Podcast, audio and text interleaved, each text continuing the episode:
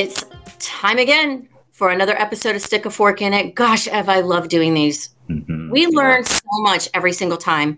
Sure. Today we have an old friend of mine, Dr. Chad Radwan, um, who spent time at Trinity Cafe and has been working for uh, the Veterans Administration and our Haley Hospital right here in Tampa Bay. And he brought a friend along uh, named David who is a decorated ve- veteran who taught us a ton about the Coast Guard, his journey, and what he does to help others. Yeah, I, it's uh, it's pretty funny to hear David's idea of a good time. You know, he's like, yeah, I like to get you know jostled around in helicopters that can crash during hurricanes and you know climb glaciers and things like that. Just no big deal. Um, or, or was, drug lords yeah, he chased drug lords across the ocean, you know, but uh, but it was pretty incredible to hear about his time in the service and his time afterwards because you know he was sharing how uh, the ways that he continues to try to be supportive and you know the things that veterans need once they are out of you know out of that uh, high pressure situation, the things that they like to do afterwards, and the things that they that they need that people may not realize right and how they can help each other. And you know i got to just remind you folks if you need food uh, feedingtampabay.org find food. I know a lot of our veterans and active military are struggling right now but something we also will learn in this podcast. Don't forget everybody deserves to be approached with dignity and respect. It is an easy gift to give. So enjoy stick a fork in it So, Ev, I'm so excited. Dave and Chad, welcome to Stick a Fork in It. Chad, we go back, my friend. Why don't you tell everybody how we go back? You know, the years are flying by. So, if I told you it's been six years, it's probably been seven years. And yes, because I've been at the VA now uh, for five and a half, almost six. And then the year before that, I spent with y'all in, in Trinity Cafe, who's, you know, now obviously part of Feeding Tampa Bay and Feeding America uh, I was working with you and under you on pretty much anything that had to do with with engaging folks in the community, um, getting volunteers to come in and serve. Which there was always a, I'd say a plethora of them, but organizing them was was one of the tasks that I got heavily involved with. And then, um, you know, you you came to bat for me when uh, I got the job at the VA and wanted to finish up um, my service, and we found a way to do that and use my skills and writing and promoting and and and yeah, it worked out really well. I've always considered myself a strong writer and I I loved my time at Trinity Cafe. It wasn't the best time in my own life personally, coming out with a PhD and having a hard time finding um, feasible employment, but oh, I have really fond memories uh, of working with you guys, and then of course just the the service, you know, just to, just being around folks who were just gave me a different perspective. I don't know how to right. say, it. you know, folks who who didn't come from the same walk of life that I did, and and and um, and feeling like I could engage and have conversations with them, and, and just be a part of their their their lives for that meal every afternoon. Yeah, it was pretty amazing. I have to t- to share that, um, you know, you can always learn something, right? Uh, no matter how old you are, no matter how long you've been doing your work, there's always going to be somebody who might come into your life and teach you how to be better. Um, and I think with you coming in right off of getting your doctorate with hopes to do certain things, looking for what you wanted to do in your life, you gave a year of your time, but I learned a lot from you as well you know, we had a great time. You taught me a lot of things. I think we taught you a lot of things, and it was a wonderful time. And I'm thankful for that year that you spent with us because uh, we served a lot of people, but we had a really great time doing it. But we'll get more into that. You have brought, you're always surrounded by these wonderful people. You have brought a friend of yours, David. David, welcome to the show as well. Tell us a little bit about you. Well, thank you. Uh, first, I met Chad uh, as I'm a participating member with a veteran engagement group. Um, we meet uh, at least once a month, and what we do is we help review research projects that are uh, looking for institutional review board approval, or they're um, researchers that uh, have designed a project and they they are pro- uh, basically pro- applying for a grant, mm-hmm. and so they want input from uh, veterans uh, to help them decide if they're going to, if they need any changes for their their research project. Um, I grew up in Fayetteville, North Carolina. So I was born in Germany. My dad was 10th Special Forces Green Berets back when there was still the Cold War. Um, and he was messing around with the uh, the wall and the fence line around, you know, East Berlin and uh, East wow. Germany. Um, Vietnam War started, so they uh, transferred him back to the states, which meant me and my two brothers. We, we all three of us were born over there. Um, so they transferred him to the Fifth Special Forces Green Berets, and uh, they, that's why they were um, in the Fort Bragg, Fayetteville area.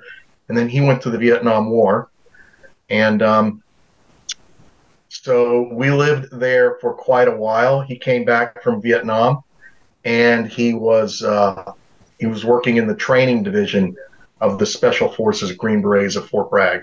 So that kept us there longer. Um, to keep us from having to move around, he used to do all kinds of unaccompanied tours.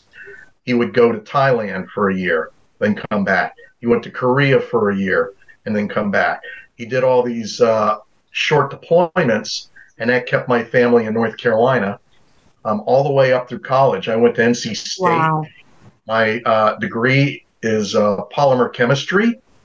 I'll tell you right now, it's back then there wasn't a lot of job opportunity for that um, unless you went to uh, live in India or something like that, work for Dow Chemical.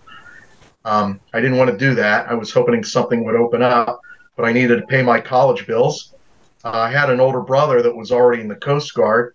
Um, so my father, of all people, the Green Beret, said, uh, he, Dave, if you want to do something that's interesting and cool, as opposed to just march around the woods with a pack on training, um, join the Coast Guard. They do actual real stuff every day, 24 7. So I did.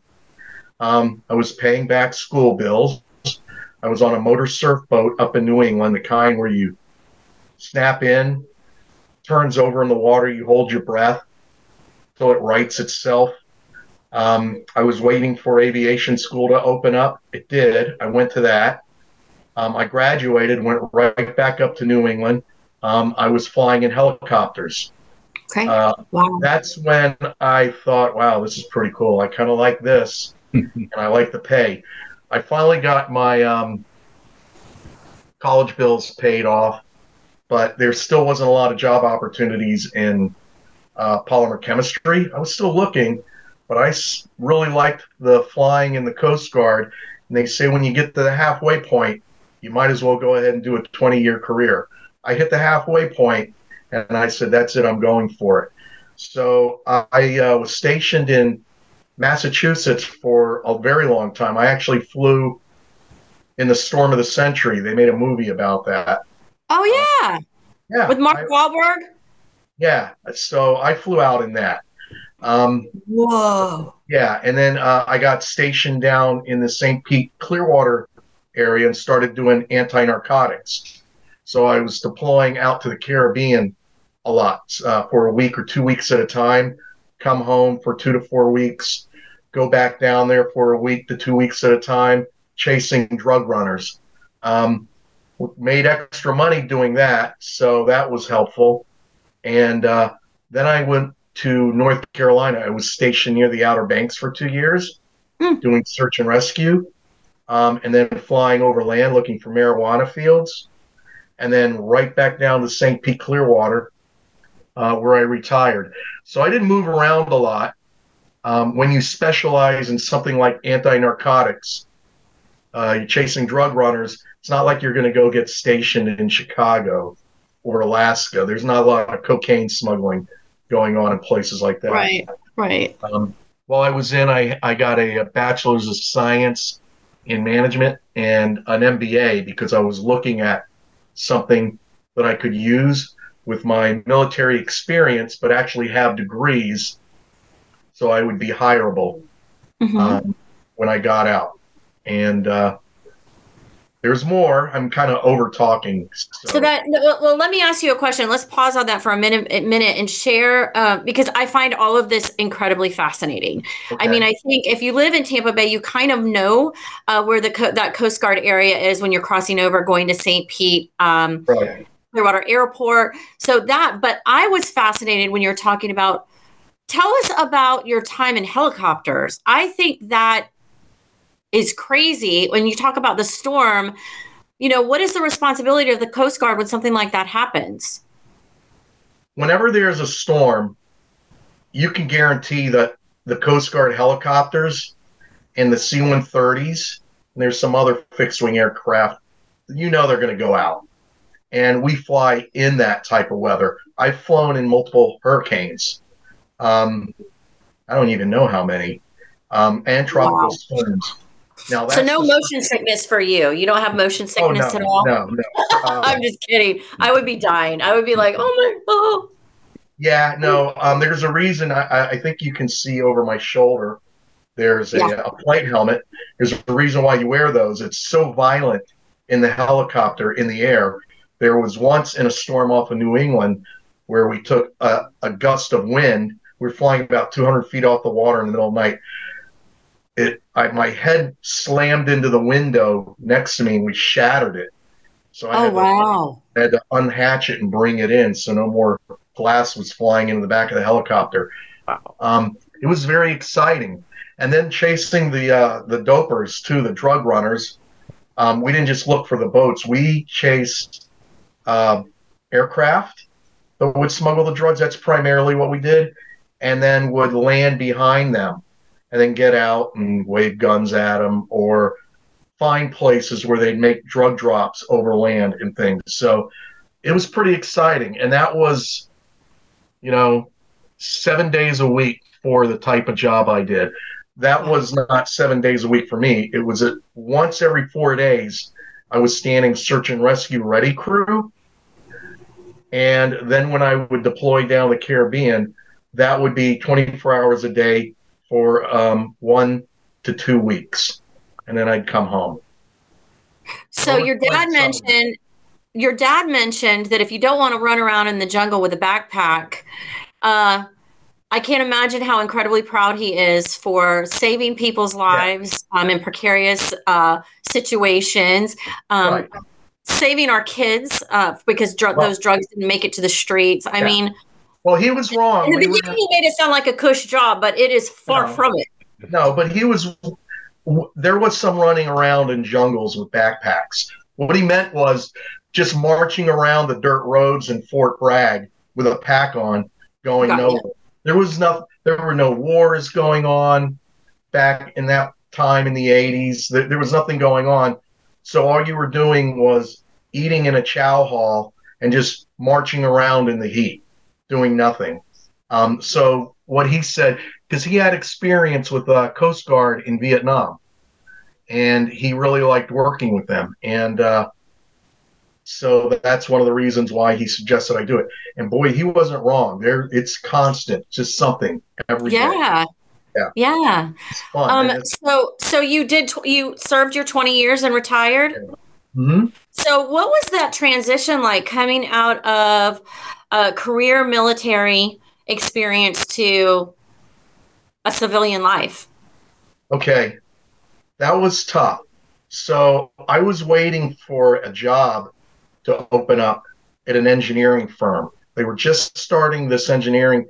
They're based out of Virginia Beach, and they were starting it up in this area. And we were designing uh, radar and sensor systems. That's my specialty is aviation electronics.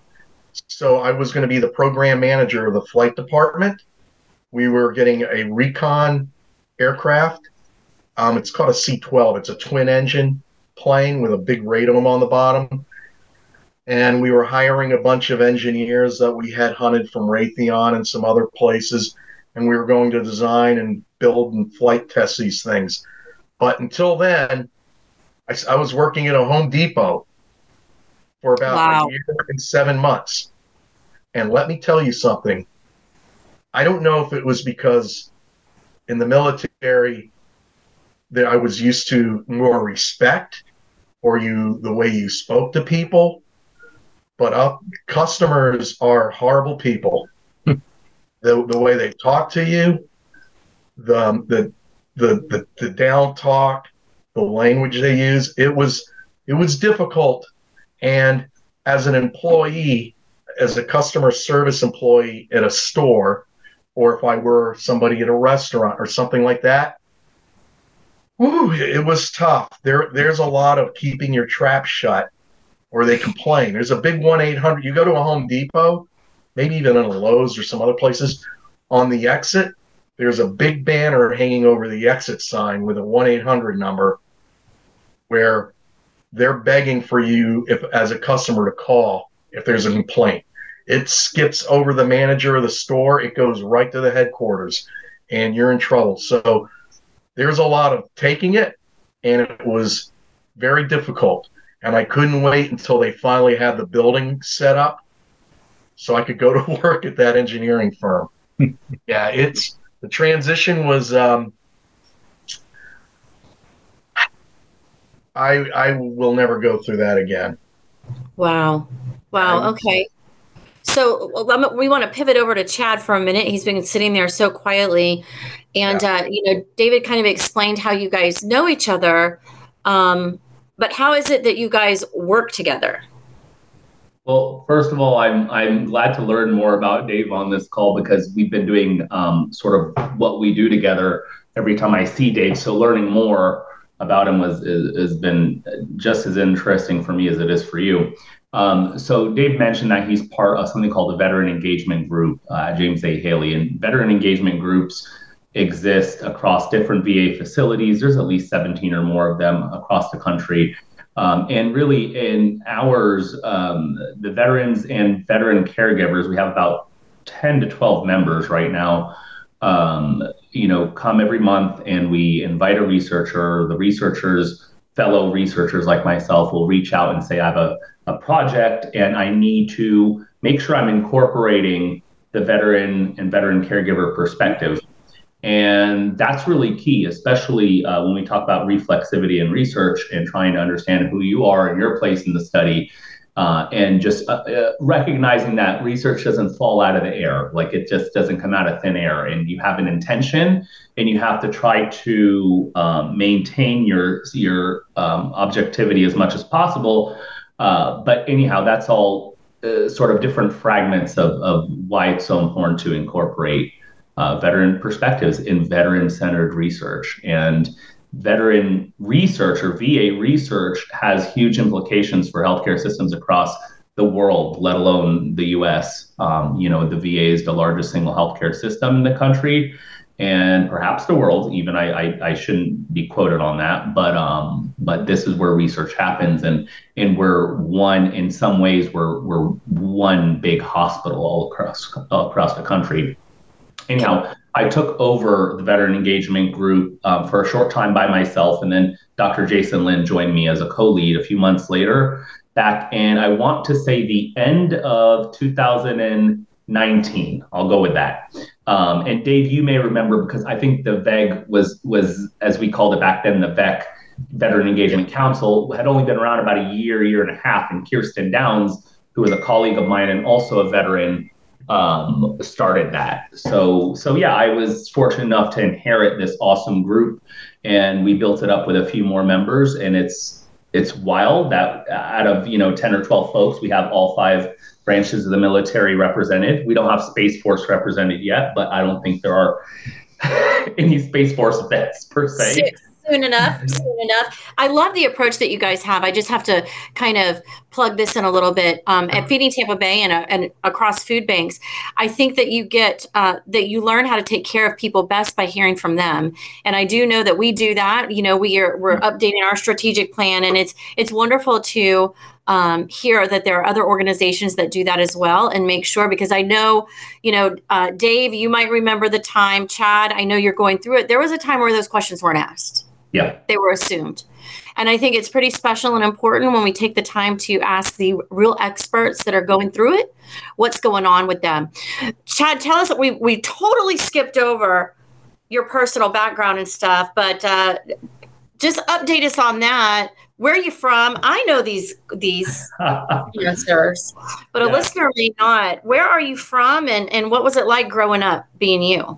Well, I'll also wrap around these points to my background in anthropology, because anthropology as a science has grown from that exact thing where where the anthropologists of old were sort of their own worst enemies and making all sorts of assumptions about the other and uh, Yes. being exotic and, and studying these groups of people and, and, and speaking on their behalf completely. Um, so it's come a long way as a science, and now we're sort of the antithesis to that. Um, so yes, I'm from New Port Richey. I'm I'm of Lebanese descent. Um, you know, through obviously both of my parents uh, who emigrated here in the very end of the '60s and the early '70s. Um, and and you know they were in Port Richey before there were people in Port Richey. So uh, Right. that's where I grew up. Um, I've gone to the University of South Florida for my my bachelor's, my master's, my PhD. I was there for 14 and a half years. Uh, I enjoyed working as a teaching assistant, a researcher for the College of Education, for the College of Public Health, did a lot of research up in the villages. Um, and I did a, a significant amount of research in my own ethno religious group for my master's thesis and my uh, doctoral dissertation, and trying to understand this small group called the Druze, D R U Z E. Um, and if you go to YouTube and type in the word Druze, one of the first hits will be um, an episode of a podcast called Religion for Breakfast. I wrote that. I'll appear in the video at the very end. And if you want to know more about that group, that is a great 15 minute primer, um, not only about my research, but about that particular group. And really, the research was focused on how this group, as an ethnic or religious minority in the diaspora and in their countries of origin, preserve their um, cultural heritage, which is to say their very sense of self, their identity, and, and their sense of what we call particularism, which is what distinguishes one group from another. Um, so that's that's a bit about my background. I you know moved to Tampa, um, finally made the jump um, about 12 years ago or 13 years ago, and I just bought a house and I moved in it less than a week ago. Oh, congratulations! I was going to ask, is that the new house that we're viewing? This is yeah. So I, I just need to back up a little bit because I learned a lot about anthropology through you, and I think it is so crazy that we were together. Then we merged with Feeding Tampa Bay. Dr. Himmelgreen is on our board. You used to talk about him all the time. Now I talk to him all the time. It's like the worlds collided. Mhm. What took you down the path of anthropology? Like, why? it's it's sort of having um, a, um, a foot in two worlds in a way, and and Dave can attest to this because I think this has a bit to do with with uh, you know veterans becoming veterans and transitioning, and um, so for myself, being born and raised in in West Pasco and Port in this area. Um, which we had a great upbringing. We went to Christian school and, and had good experiences in the area at the time. Um, I still felt like a little bit of an outsider, like there was something to me, and mainly why I had that unique sense of self from you know the other children in school was that I spoke a second language. I spoke Arabic, and uh, kind of had some sense that I came from this ethno-religious group. Um, even though the religion is not anything to be practiced, it's not much different than other monotheistic religions to a degree. Um, but you know, having a, a foot in both worlds, W.E.B. Du Bois um, uh, called it, I think, double consciousness or double lens or something to that effect. And um, just knowing that I wanted to take a critical look at my own ethno-religious group and try to understand how does this group persist when there's so little knowledge of the religion um, and and how does it persist sort of as a cultural group? Uh, and and you know I what I did the kind of anthropology where you're considered an insider even though when it came time to do, do the dissertation rather than understanding Druze in North America I went to Lebanon. And I'd only been to Lebanon once before my dissertation. And I went full full tilt seven months I lived there and uh, and did this sort of old school anthropology and how much I was an insider is up to debate because they saw me coming from a mile away. They said, Right. "You're you're not from here." yeah. yeah, American. yeah, yeah. right right right right so it's really interesting to me. So this this um, yearning to understand um, and even explain more. Now you you know you were Trinity Cafe, then you moved on to work for the veterans. What exactly is it that you do um, over at Haley? Uh, so I'm a researcher, and um, in the last year, slightly over a year, I had the opportunity to take over my first research project, um, and I I study a myriad variety of topics. I um, uh, mainly am a qualitative researcher, so I'm kind of couched in my methodology. And that's just understanding, you know, offering narrative feedback as opposed to our statisticians. And and there's, you know, there's other approaches. I've even worked with folks who've studied um, the built environment space, you know, architects and whatnot, and understanding how the ha- hospital is laid out. And they have their own set of methods. Uh, so, uh, you know, for me, I uh, the different topics I've been involved with uh, is suicide prevention, and I could talk all day about what that project looks like because it's it's pretty intriguing that a lot of the data I don't like to call it data sometimes it sounds so so impersonal. A lot of the feedback that we're working with and the narratives we're working with are related to um, or, or stem from fam- uh, interviews conducted with family members of veterans who have died by suicide posthumously. And so, you know, it's a it's a it's um it's a rich data set and it's deep and sometimes you find yourself emotionally drawn in and it just it strikes you. It's it's it's um it's it's everything. And um, I've other topics throughout the last five years, like sleep apnea and PAP adherence. And you'd wonder what is there to learn from there? Well, you know, you want to understand the barriers that some folks might have to right. to their PAP adherence and different strategies to kind of mitigate that. Um, more recently, I've been working with the homeless program office and um, focusing on staff burnout. The staff burnout is obviously deeply related to a lack of resources that the homeless program office staff are able to provide to veterans, the serious pressure that they're under, uh, a lot of folks are onboarded uh, straight out of graduate school, and it is trial by fire, and it's it's complicated. And and I have wonderful colleagues on those projects that we work for the national office, um, and and they're very receptive to the feedback and to improving improving things across the the VA. Um, but yeah. Do, do you have any notable outcomes since you're t- with your time there that, that you feel your research has has supported? The funny thing is, they say that you know the the time frame of having a, a, a research project started and then ending and then publishing and and its impact is like 10 years. So you know to say that I've had notable impacts, I've had I feel like my work has had real impacts on the projects themselves uh, but you know, if I were to say that you know it's made real changes across the VA, uh, the programs I'm involved with have the potential to do that, and I think that they're they're starting to do that. But even the the suicide work that I do is a program that's existed since 2017 at the latest. So so okay. these things take years to roll out. I, I you know, I, I like to think I have some impact, but I, I um, I'm sure you do. I'm certain you do. You can you approach it with such passion. So, Dave, you're part of uh, the group that helps give Chad, uh, Dr. Radwan, um, feedback um, from your perspective.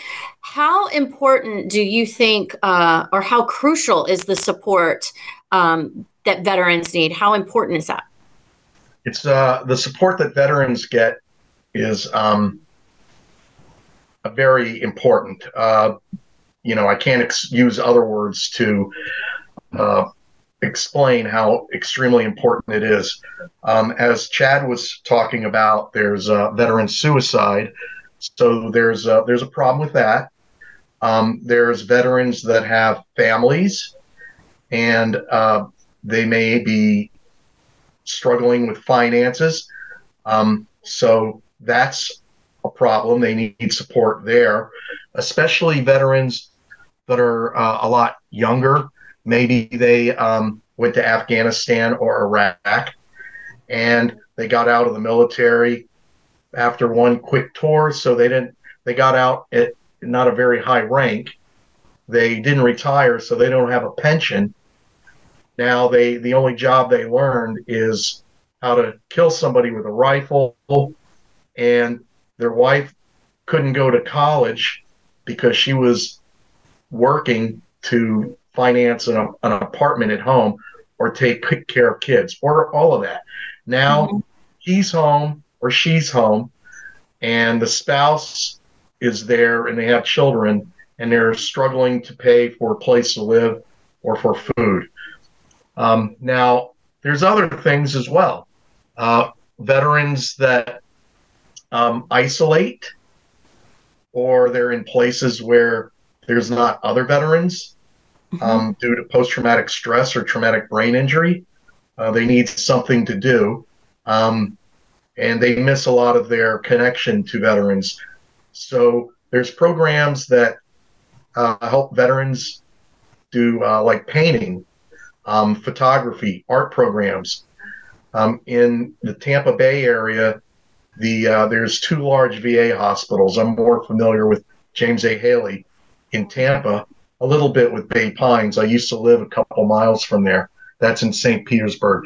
They actually have like a gardening project where they'll garden food and they take home some of the food they grow.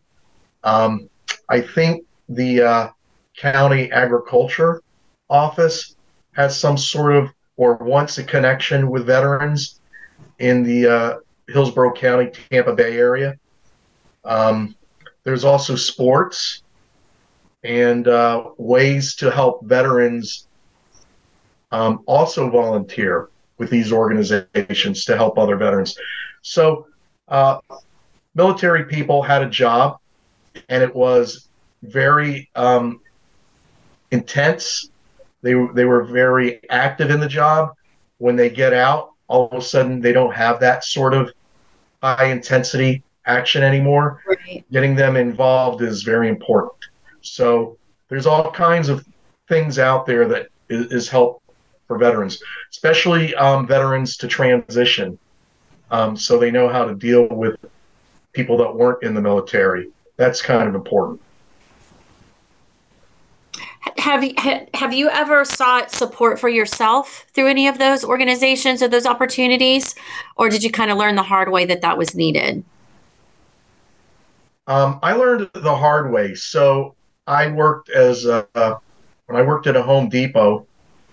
Um, that was maddening, dealing with uh, people that don't show uh, respect, and that's actually nine out of ten people um, being spoken down to, especially after retiring at a higher than normal rank, or mm-hmm.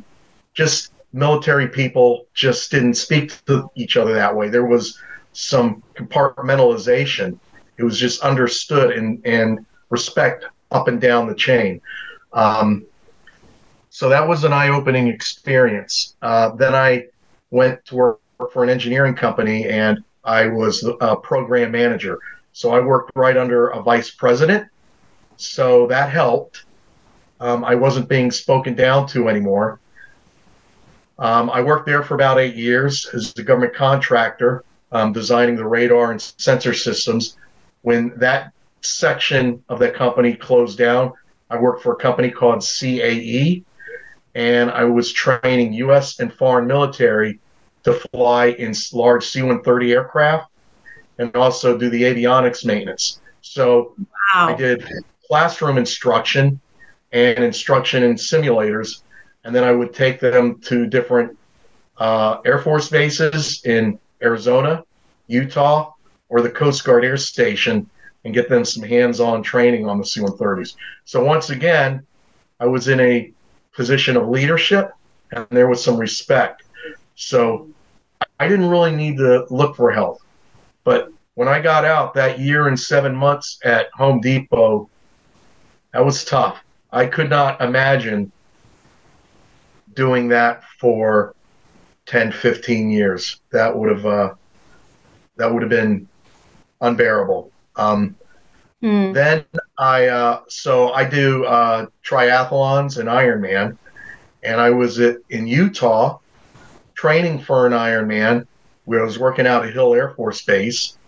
Um, out of was working for the company CAE, getting ready to deploy, and um, I was training for an Ironman, and I was at the end of a, uh, a training run, I was running a 10K every day after work. I was on a sidewalk and a truck speeding, doing about 60, 65 miles per hour in a 35, couldn't navigate an extremely sharp turn, ran off the road and hit me from behind while I was on the sidewalk. So I smashed into the windshield, and then the truck trying to leave the scene. When it bounced, it got back on the road. It bounced off the curb. I rolled off the hood and underneath. It dragged me Oh about my 190, dragged me about 190 feet. Uh, speed bump dislodged me from under the truck. Um, so they flew me out of there in a helicopter to University of Utah Medical Center. I'm above knee amputee. I got uh, four titanium ribs, traumatic brain injury. What else? Got two spinal column rods, some fused vertebrae, and all I remember waking up out of their uh, induced coma 10 days later is uh, I was really ticked off that I didn't get to go to that Ironman because I knew I was going to win it. You've been training. Oh, So let me get this straight. You through, flew through storms. You chased drug lords and drug dealers through the ocean. But what really hurt you the most is someone taking a corner careless in a truck. Yeah, that's that's what hurt me. Um, not drug runners are horrible shots, so I was safe there. Then they're under pressure, right? They're under a little bit of pressure when They, they've got they the don't, Coast Guard they're no down on them. they don't know they don't know what they're doing. Um, and these helicopters we flew in, this one you see behind me could land in the water. Um, so if we crashed in the water, give you an extra couple of seconds to to get out and bob up and down with your inflatable vest. We had homing beacon radios. Then I flew in something called an H60. Uh, veterans watching this will know what that is. The Army they call it a Black Hawk. The Coast Guard is Mhm. called a Jayhawk. That doesn't float, so you you really don't want to Oh. crash that. Mm. But we were highly trained, so never got hurt doing any of that. It was running on a sidewalk. That's that's how I got hurt. Go figure. Um, Do it, trying to do what you love.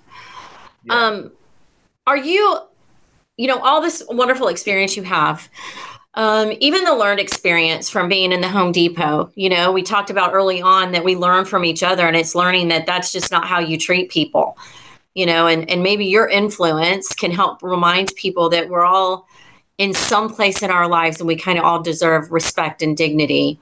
Um, how are you? Are you doing anything specifically in your world that's helping veterans besides giving your time to uh, Chad's work? Uh, yes. So back to getting run over. That happened August 28, 2014. And um, my father, being, you know, retiring as a colonel, Green Beret, was well connected uh, with the founder of this organization called Combat Wounded Veteran Challenge. And uh, at first, it was only combat wounded veterans would be participants, but then they changed it to other uh, severely injured veterans, um, sta- uh, ones with post traumatic stress, traumatic brain injury, or amputees. And the, the participants, everything that they do, and now I do, is IRB, Institutional Review Board certified research. So we don't just go out and do things as veterans and try to be badass. There, there's a purpose. And typically, a, uh, a researcher and or doctor accompanies us.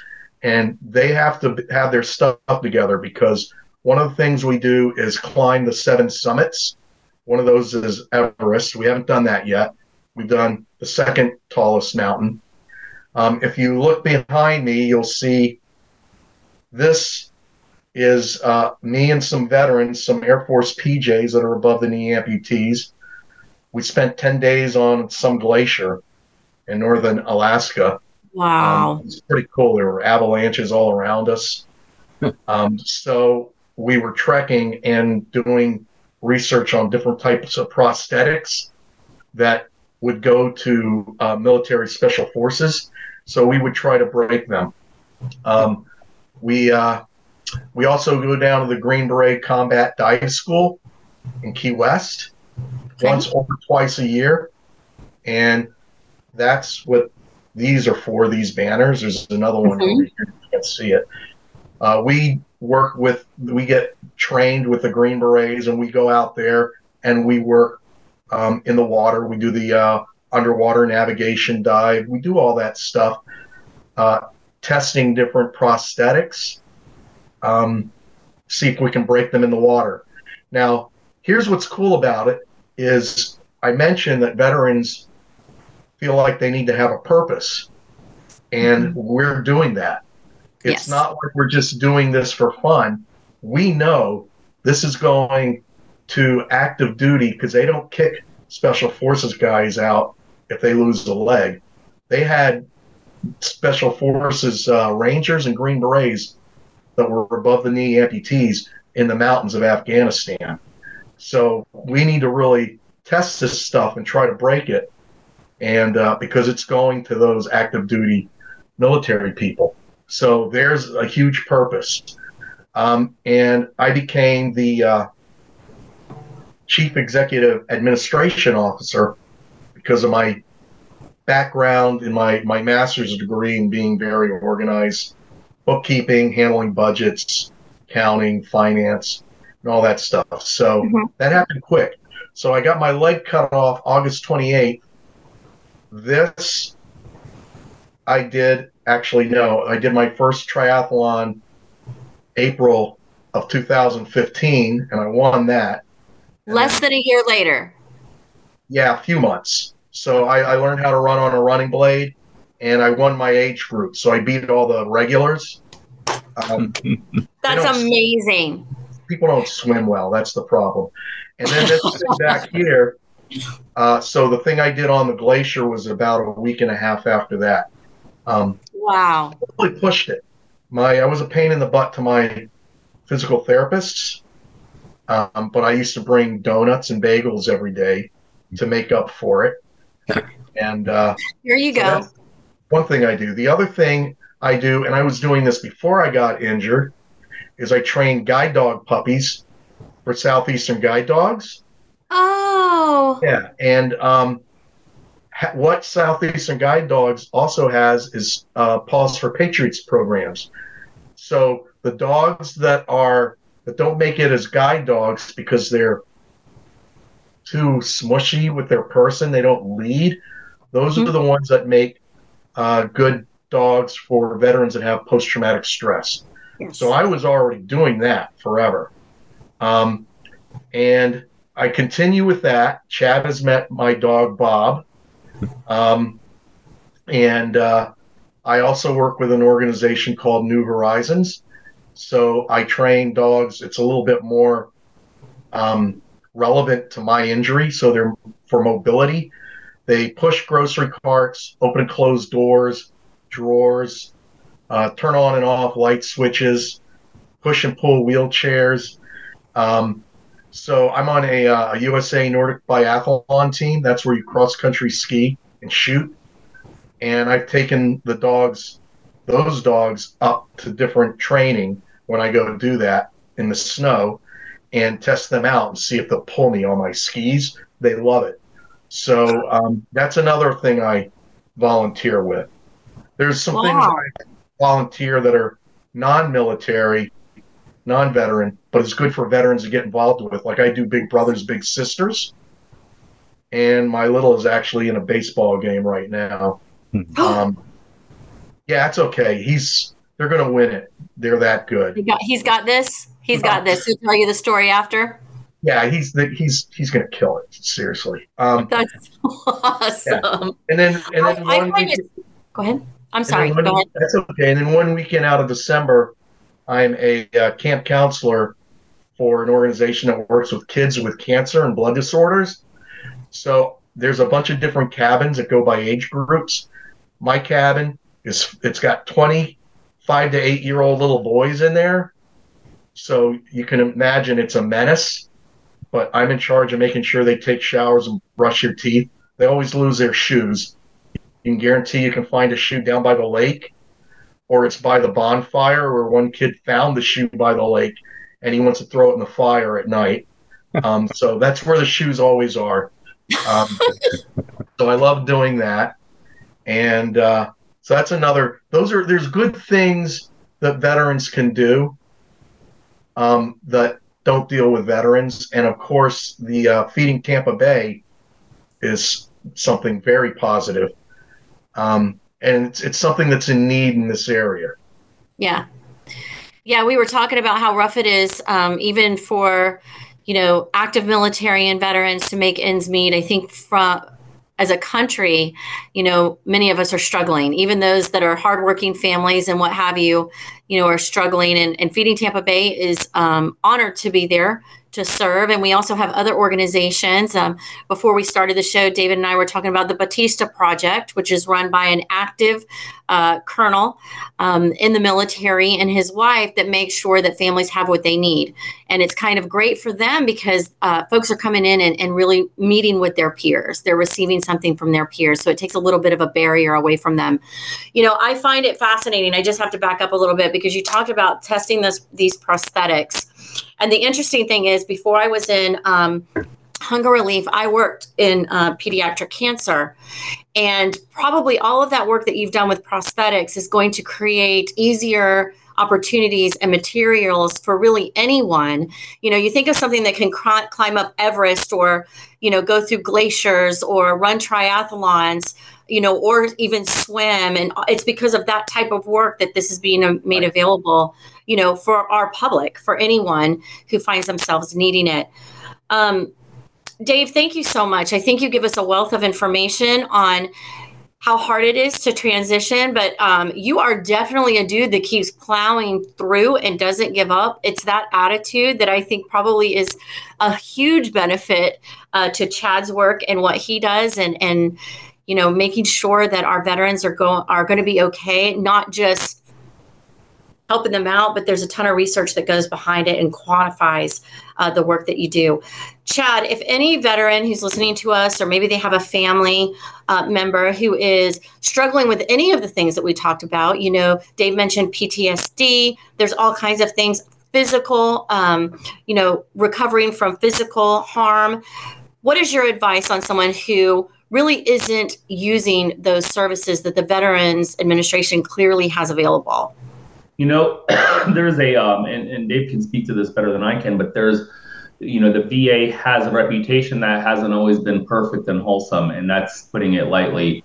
Um, but being on the ground and being, you know, staff at the VA, I just see a lot of folks, a lot of my my colleagues in research um, who love their jobs, who want to make an impact, and uh, feel really strongly about their work processes and their their research.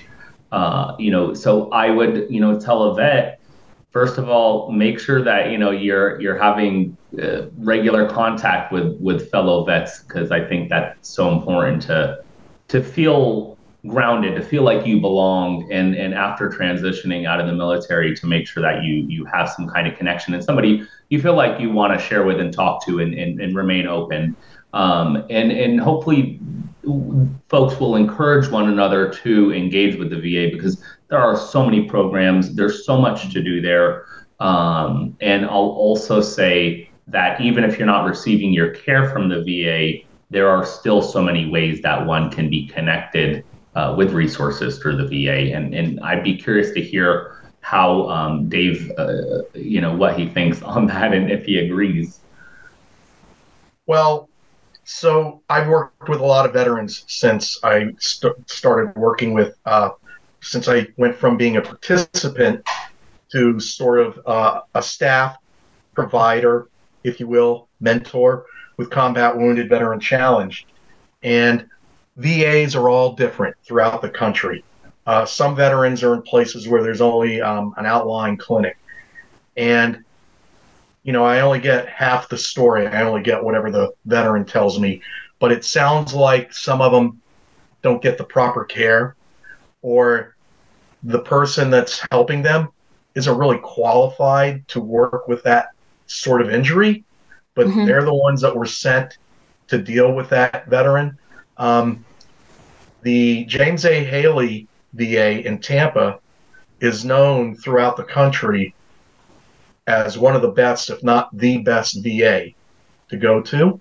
Um, it provides a lot, uh, more than most. Um, the staff is best. The doctors are the best. Uh, there's another one, Bay Pines in St. Petersburg, same thing. Um, I'm lucky to be here. And uh, so there's a lot to do. I think I mentioned earlier that there's um, a sports and recreation department organizes uh, bicycle rides, dinners. They have a a garden gardening program that provides uh, garden food. They have arts and crafts, and I don't just mean come make a belt. They have they do photography where um, veterans actually win awards, um, uh, painting, things like that. There's so much to do in this area. Um, we're very lucky. So We are. but you know, so veterans that don't have these sort of opportunities can get involved with a veteran uh, like a, a VA that's not near them. Believe it or not, a lot of veterans don't know that. So I can actually get a veteran uh, a grant through uh, the VA in Jacksonville to go to a Summer Sports Fest or something in San Diego. So a lot of veterans need to know that. So there's opportunities out there. There's opportunities you just have to look for it. And there are people there the you know really the reason you know ev you and i uh, from a, a storytelling perspective have told stories of um, the veterans in who work for us who are part of our team.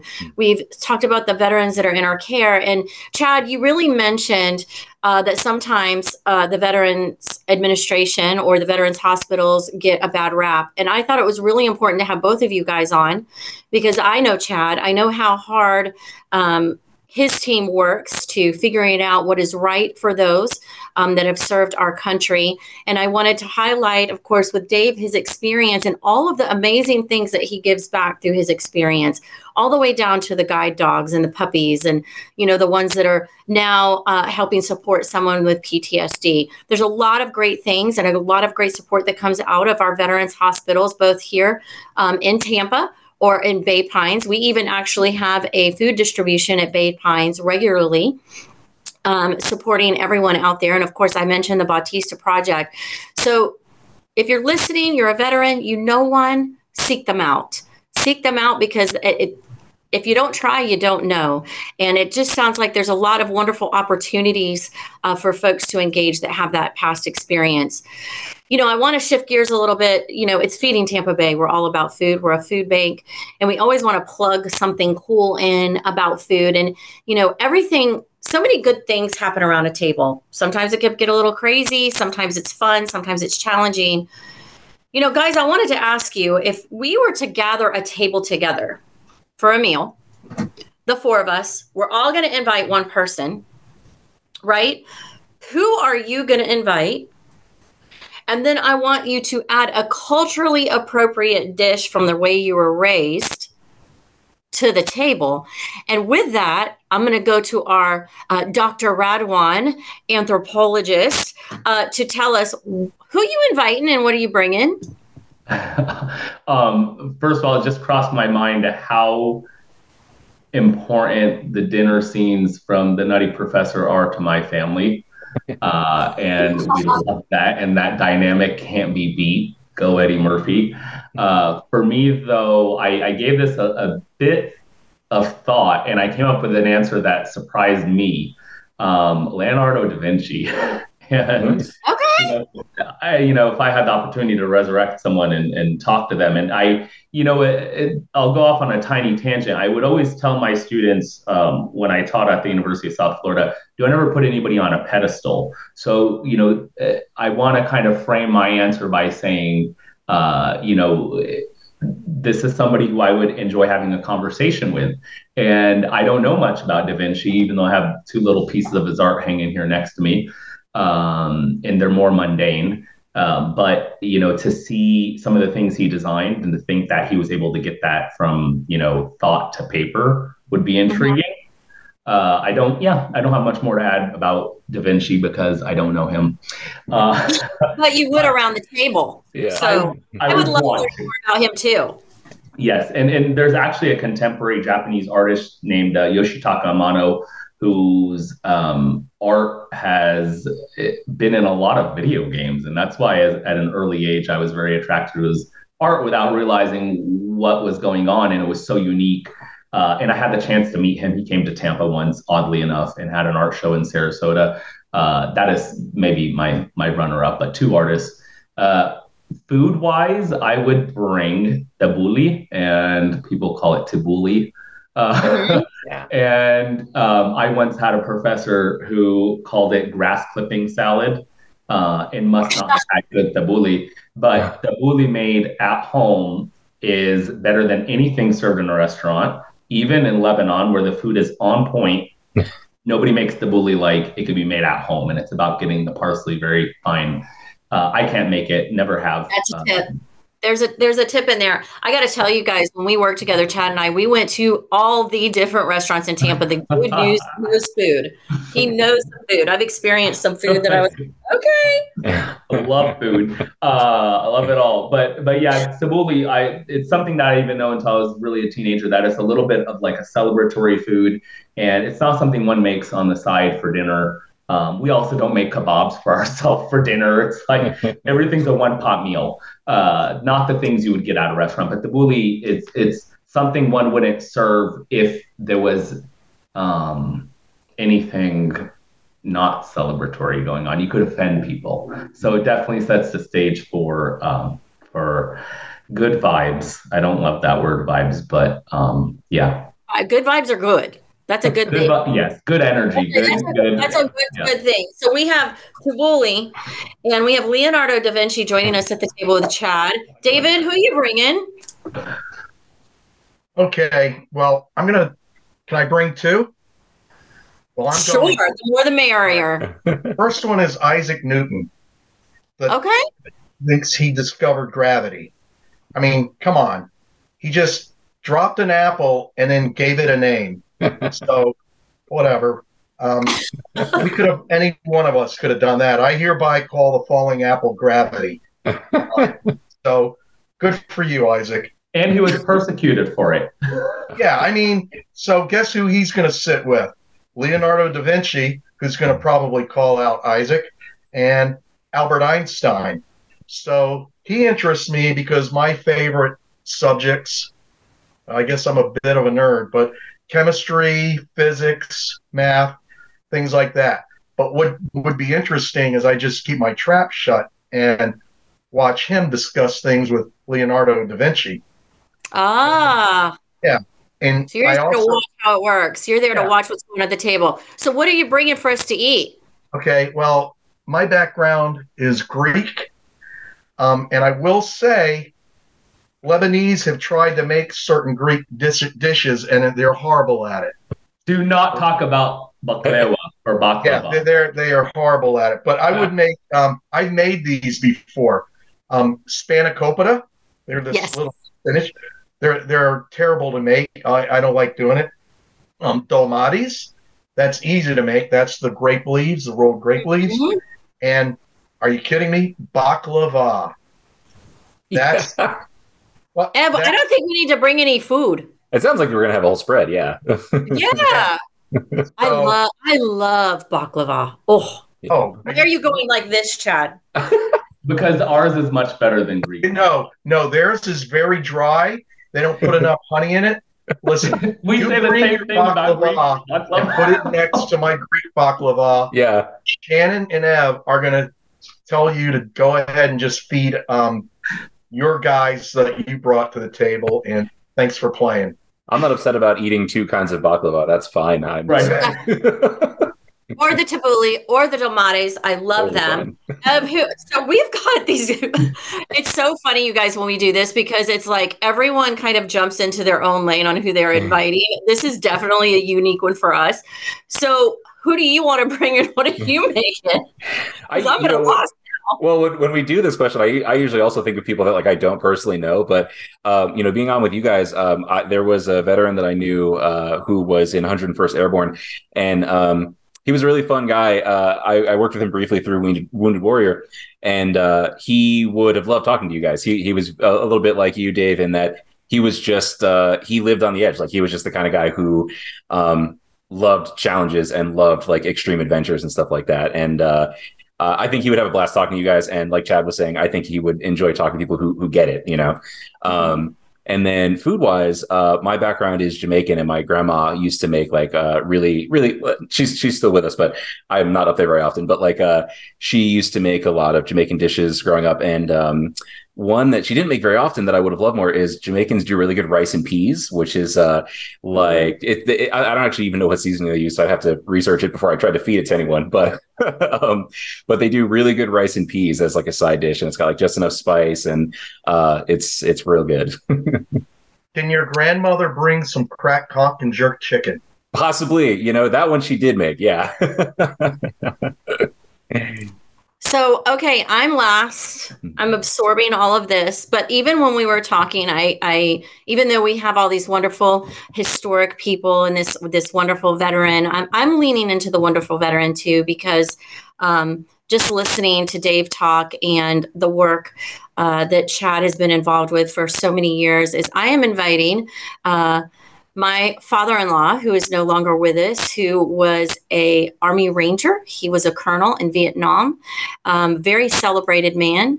And uh, i know he would love talking to you guys. I know he would love learning how uh, we are now addressing respecting trying to understand researching veterans um, their families and uh, how we can best take care of them.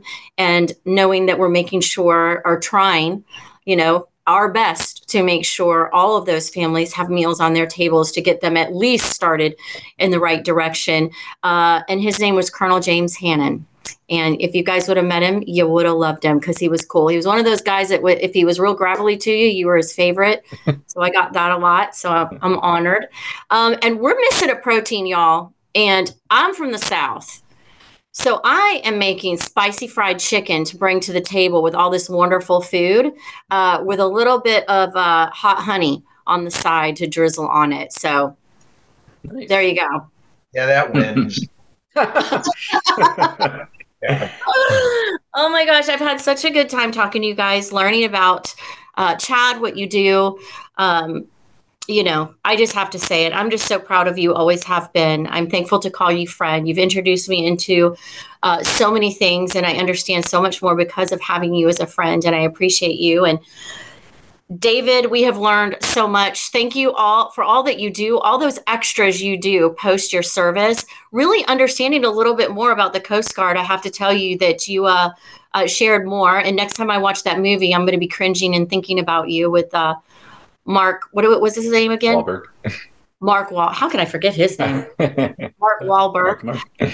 You know, and then of course, Ev. It's always a pro- pleasure, dude. Got mm-hmm. any thoughts on us?